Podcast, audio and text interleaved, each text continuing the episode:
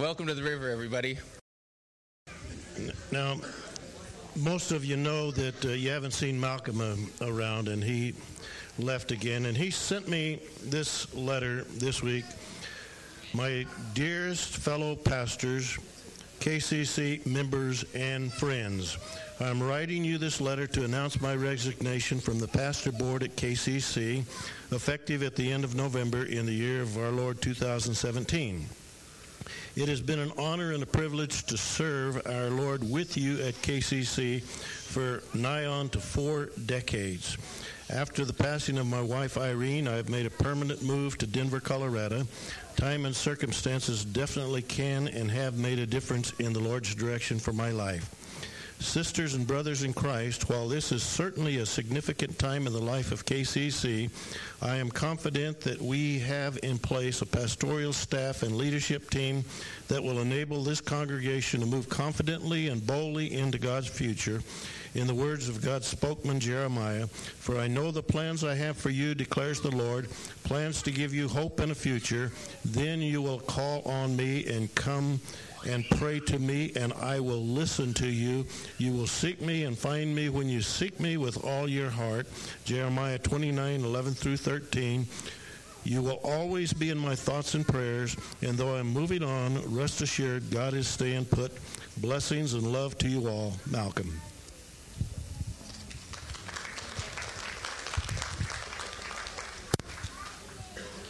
Cheryl's got a word for us this morning, you guys, so let's go ahead and open up in prayer. Father, we just want to thank you for the opportunity that we have just to gather together. Thank you for this assembly that happens each week where we come together in your name under the covering of your blood, washed and cleansed and made holy before you. Open our ears and open our eyes to the truth that's in your word. Let every lie that's been sown into us be snatched out today by the power of your Spirit. That we would be a people that walk and stand in truth. That we might have life in you. Thank you for the life that you've offered each and every one of us. Thank you, Jesus, for making the way, for coming to dwell inside of us. Amen. Thank you, Ryan. Uh, let me get this going, guys. It's kind of low, huh? Okay. Good morning. Happy Thanksgiving weekend. I told you last week that Joel would be speaking on the tongue. And uh, Joel is is doing better. He's listening to his mom, his wife, the Lord, his doctor, and resting as he is as his body heals and he gets better. Uh, and he was doing pretty well and thought he was going to speak Sunday, but had a major panic attack through the night last night and wasn't able to sleep. So he asked me to go ahead and share, and I had already prepared just in case, like a wise mommy. So, uh, anyways, let's move forward. So, my focus today is going to be based on one of God's clear instructions on how to use our tongues. And last last week I talked about connecting into the Lord through obedience and how much the tongue is just one of those areas that oh, it's so hard to bring that little puppy un, uh, under submission to the Lord. So I would like us to stand up and read together. Can we get Psalm 104 in the NIV up there? And let's all stand up and read God's word together. If you can. If you can't, it's fine. You can read from sitting. Tell me when it's up there. Okay. Maybe I gave you the wrong. Psalm 104. Psalm chapter 100, verse 4. Sorry. Okay, good. All right. Enter his gates with thanksgiving and his courts with praise. Give thanks to him and praise his name. I'm going to read the next verse. For the Lord is good and his love endures forever. His faithfulness continues through all generations. Sorry, I didn't realize I had both verses. Okay, you may go ahead and be seated. And later on, I am going to give some of you a chance to share uh, something that you're especially thankful for in this past year. But I'm going to start out by I'm going to start out first expressing my thankfulness uh, for just something extremely amazing that I have seen God do this year. I want to thank the Lord for this congregation and how you have allowed him to work in and through you this past year. You guys have been so patient and so supportive since last August when Mike was diagnosed with brain cancer. Your outpouring of love and support are the vehicle that carried us through this trial unscathed by the enemy as a family closer to God than when it started. And then your over the top support for the leadership here and for the ministry of this body, your willingness to step up and meet whatever needs there were are the vehicle that God has used to carry this body, this church, through this year, not in defeat, but in victory. You've grown and matured. You've continued to come faithfully, even after around May, beginning of May, when Mike was no longer to speak, able to come forward and speak at all to the congregation. And myself and all the pastors and their wives are just so thankful and grateful to the Lord for what he has done in you and to you for allowing the Lord to work in and through you. You've connected with Jesus this year. You've allowed his strength to flow through you. And you really have defied the enemy. There's a passage in Zechariah which introduces this concept. If you strike the shepherd, the sheep will scatter. And that, I believe, is what happens in the natural. If a shepherd is struck down, the sheep will scatter and run, run in fear of the enemy. But instead of that, you as a congregation responded supernaturally this past 15 months since your pastor was stricken with brain cancer. I'm sorry, I've had some kind of a throat thing going this week. I've seen the majority of you grow in character and closer to Jesus through this time. We have more people serving right now in more areas than ever before. We have more people who are walking in faithfulness to the Lord in spite of some tough circumstances that you may be going through personally than ever before. And as I was praying over this message today, I believe the Lord gave me a picture of our congregation and how we responded supernaturally this year as our shepherd was stricken down with a terminal illness. I saw in my mind's eye a huge wolf coming in and taking Mike out. And many of us, our first natural reaction was that we wanted to scatter and run for cover. But instead, I saw all of us all the sheep got together, turned towards that wolf, and just ran full force and trampled the wolf down. Yes. In Zechariah 13:9, God speaks about those sheep who do not scatter, and he said, "This third I will put into the fire. I will refine them like silver and test them like gold. They will call on my name, and I will answer them. I will say, They are my people, and they will say, The Lord is our God. I am just so thankful for your patience through this long 15 months. And I really ask for your continued patience as we, as Joel fights through these panic attacks and we come out on the other side of that. Once again, the enemy would love to come in and scatter the sheep. That is the assignment of the enemy right now. But if we will band together, we will trample the enemy under our feet. And I believe Joel is going to come through this more quickly if all of us are, are standing together, uh, interceding for him, and, and standing in the gap for him. And what's going to happen is that we as a congregation, are again going to be refined even more and become more valuable in the kingdom. And we are going to be more of a threat to the enemy in this valley than we ever were before. Yes. So thank you, and thank you, God, for what He's done this year. So, as I share this morning about the tongue and the call to use our voice to offer up constant thanksgiving to God, to our good Father.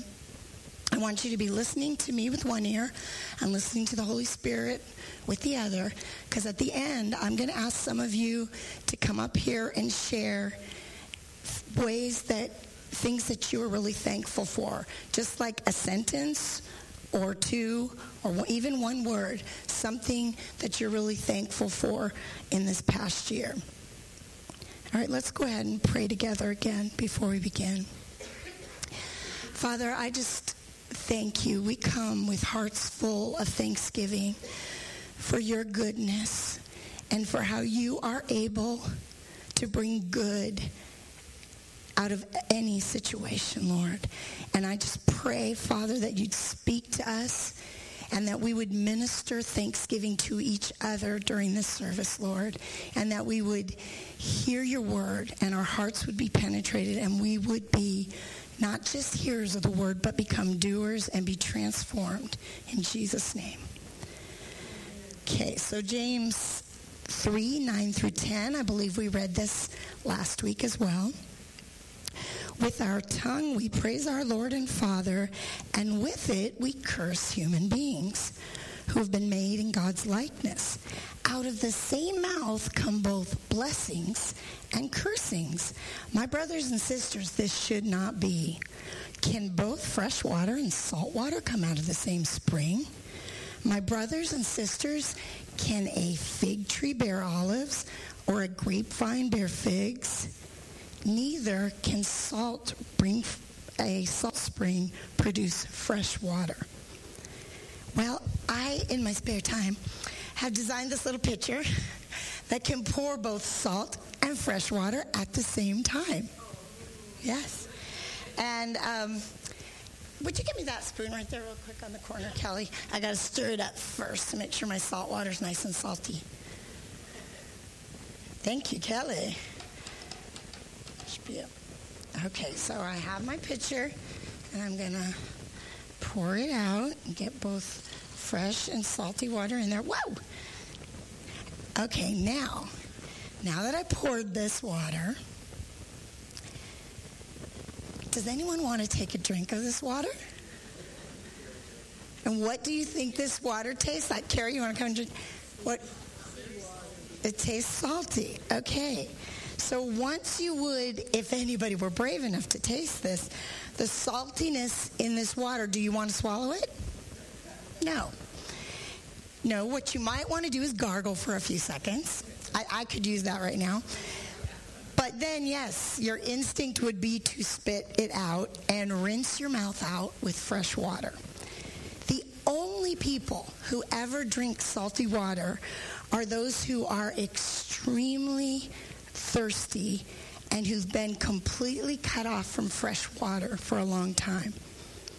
And I've read stories about people where they've been, you know, floating in a raft in the ocean and been without fresh water for many, many days, and where sometimes someone becomes so dehydrated that they actually begin to drink salt water to try to quench their thirst. And what happens when you're drinking seawater, because the salt content is so high, you're not actually taking in any water. You're you're taking in a loss of water. And your body fluids become depleted. You get muscle cramps dry mouth. You get more thirsty. Your heart rate will increase.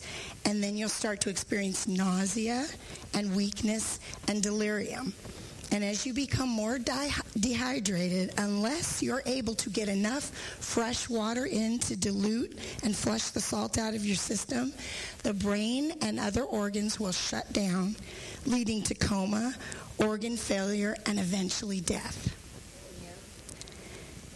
Now, sometimes when we go without spiritual water for a while, meaning we stop reading God's Word, we stop listening to the Holy Spirit, stop spending time with people who are speaking words of life, truth, thanksgiving, and praise.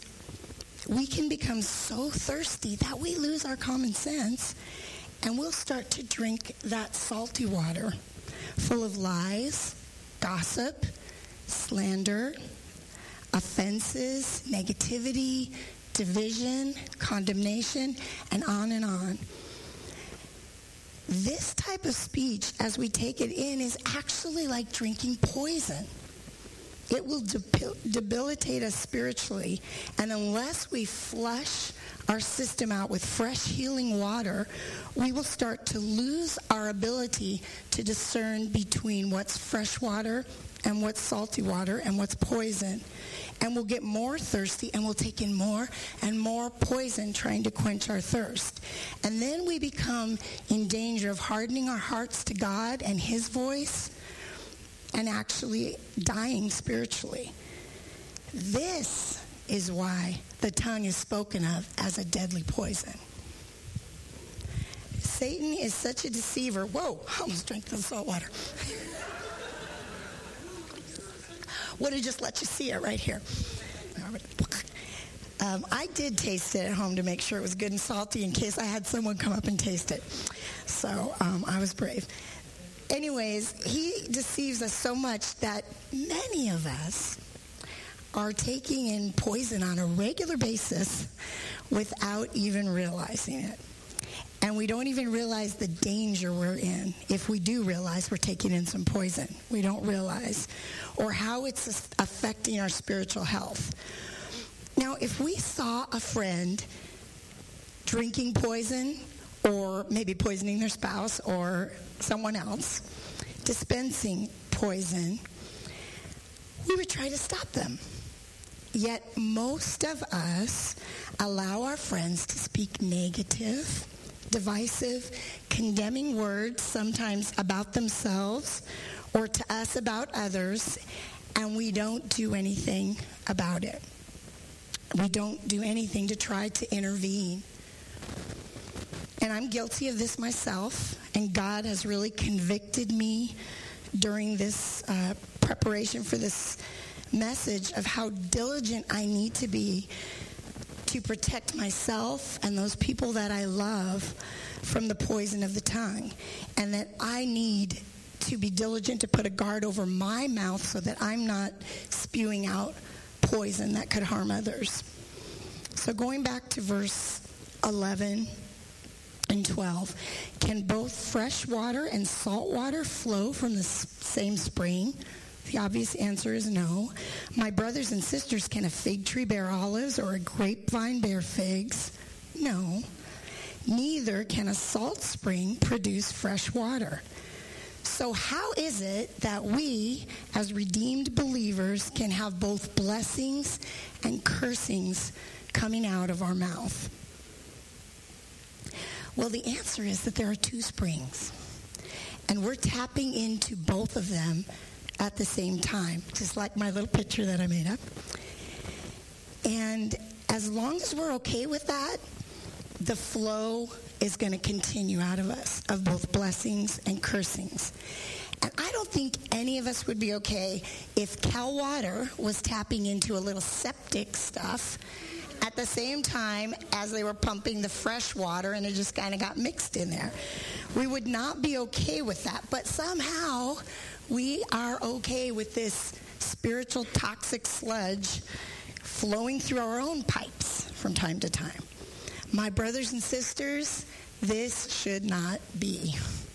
Spiritually speaking, since our flesh, the world, and the enemy cannot produce fresh, life giving water, we must be tapping into our own desires and emotions, the thinking processes of the world, and the lies and gossip of the enemy, or blessings and cursings would not keep coming out of our mouths like they often do. Jeremiah 2:13 My people have committed two sins. They have forsaken me, the spring of living water, and have dug their own cisterns, broken cisterns that cannot hold water.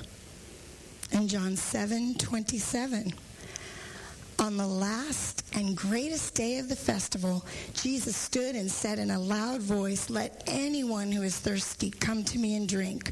Whoever believes in me, as scripture has said, rivers of living water shall flow from within them.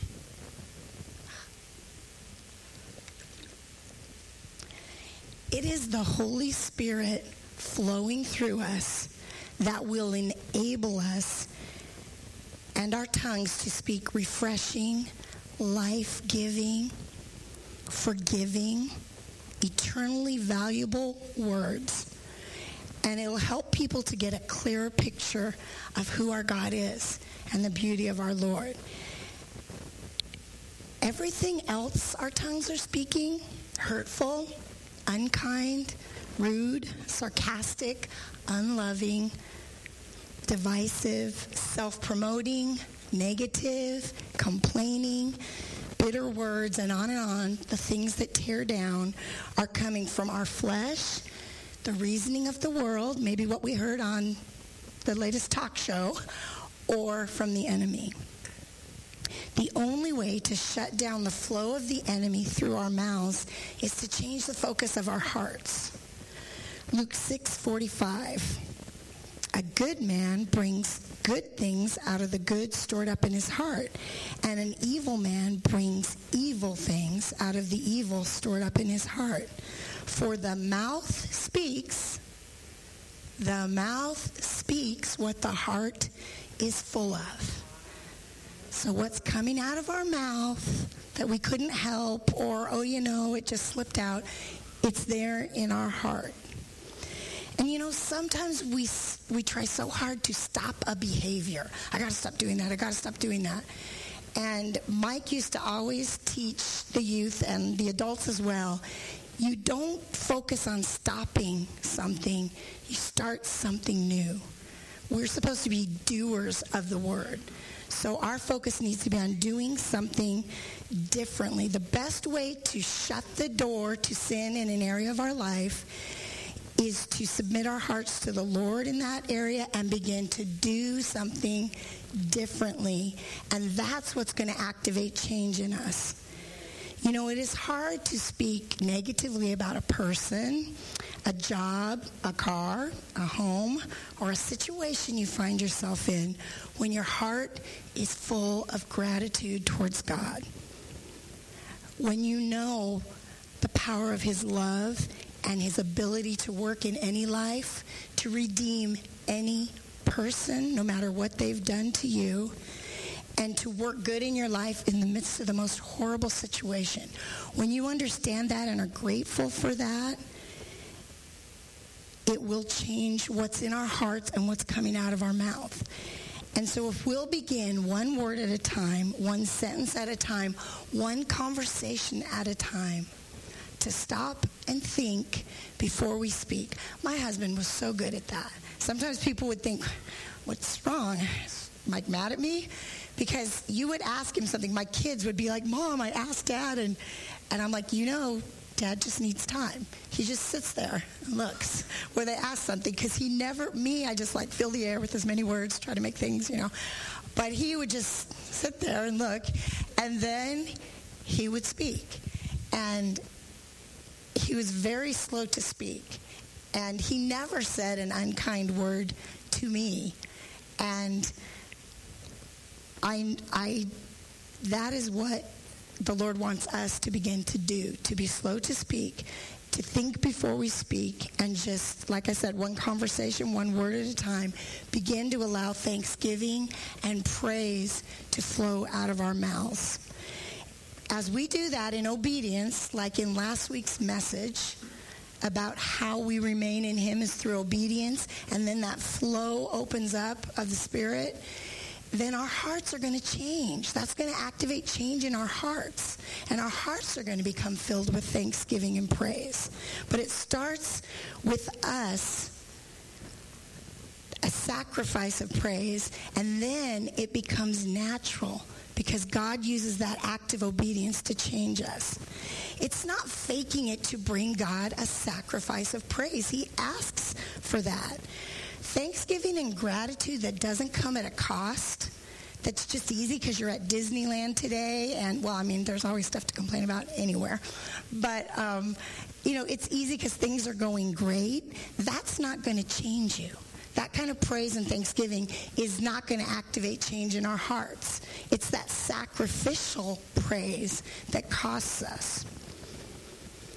So, my encouragement is that we start this first week after Thanksgiving by remembering how God has moved in our lives this year in spite of difficult situations that we've all been through.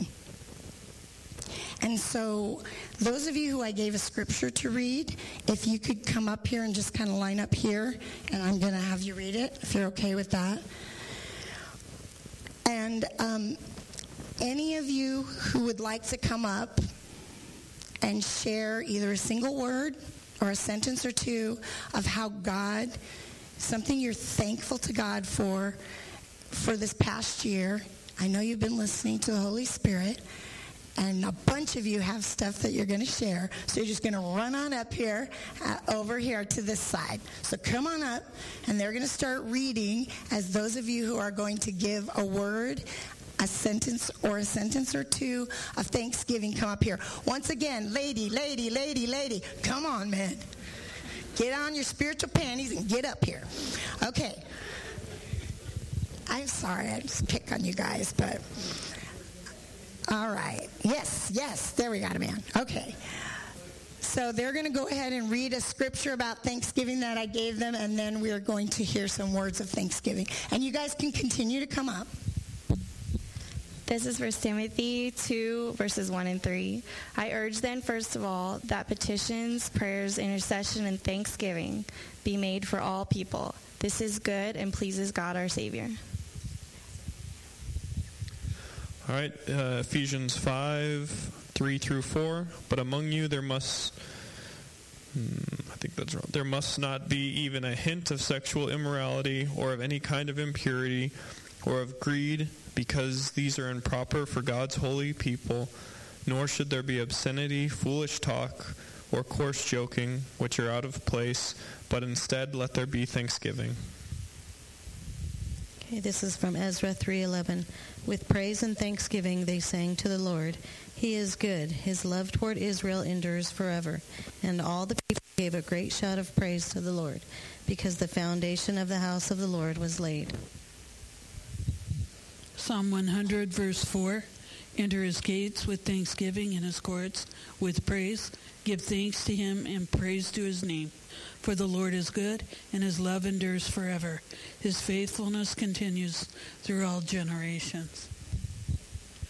Psalms 95, 2 through 3. Let us come before him with thanksgiving and extol him with song. For the Lord is the great God, the great King above all gods.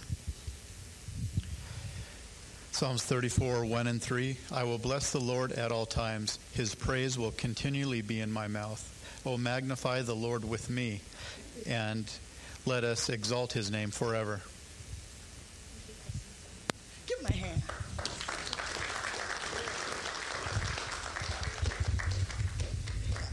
it down a little. Yeah, you guys. Well, you can just pass it on down, okay? I'm thankful for a church family that feels like a real family. I'm thankful for brokenness because God is teaching me that in brokenness, it's a platform for Him to build upon, and I'm seeing beauty in brokenness.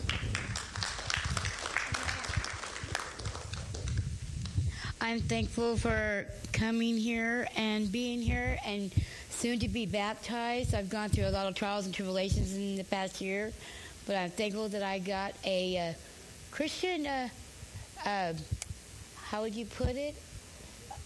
Christian family, but a warrior, family of prayers to fight against the devil. I am extremely thankful for every one of you. I would be lost, really, I would be lost without this house and God. Thank you.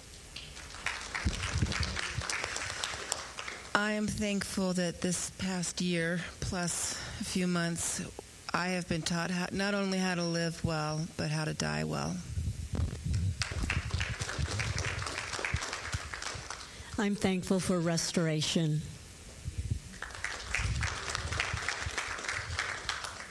I'm thankful for our salvation, my wife, this body of the church, the Crothers, and for my smiling brother.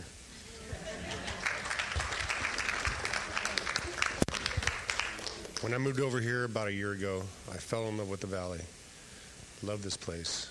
And now I have a beautiful church family, and all you people are just, the Spirit is here. And I thankful for that.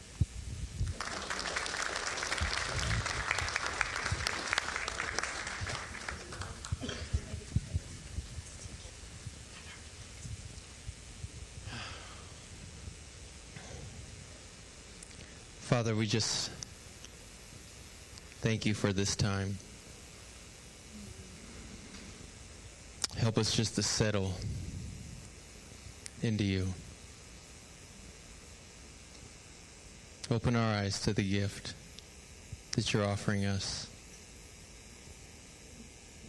Open up our eyes to the well of living water that never runs dry, that's coming from inside of us because that's where you dwell. Open our eyes up to the fact that we are your temple. You created us to live inside of us.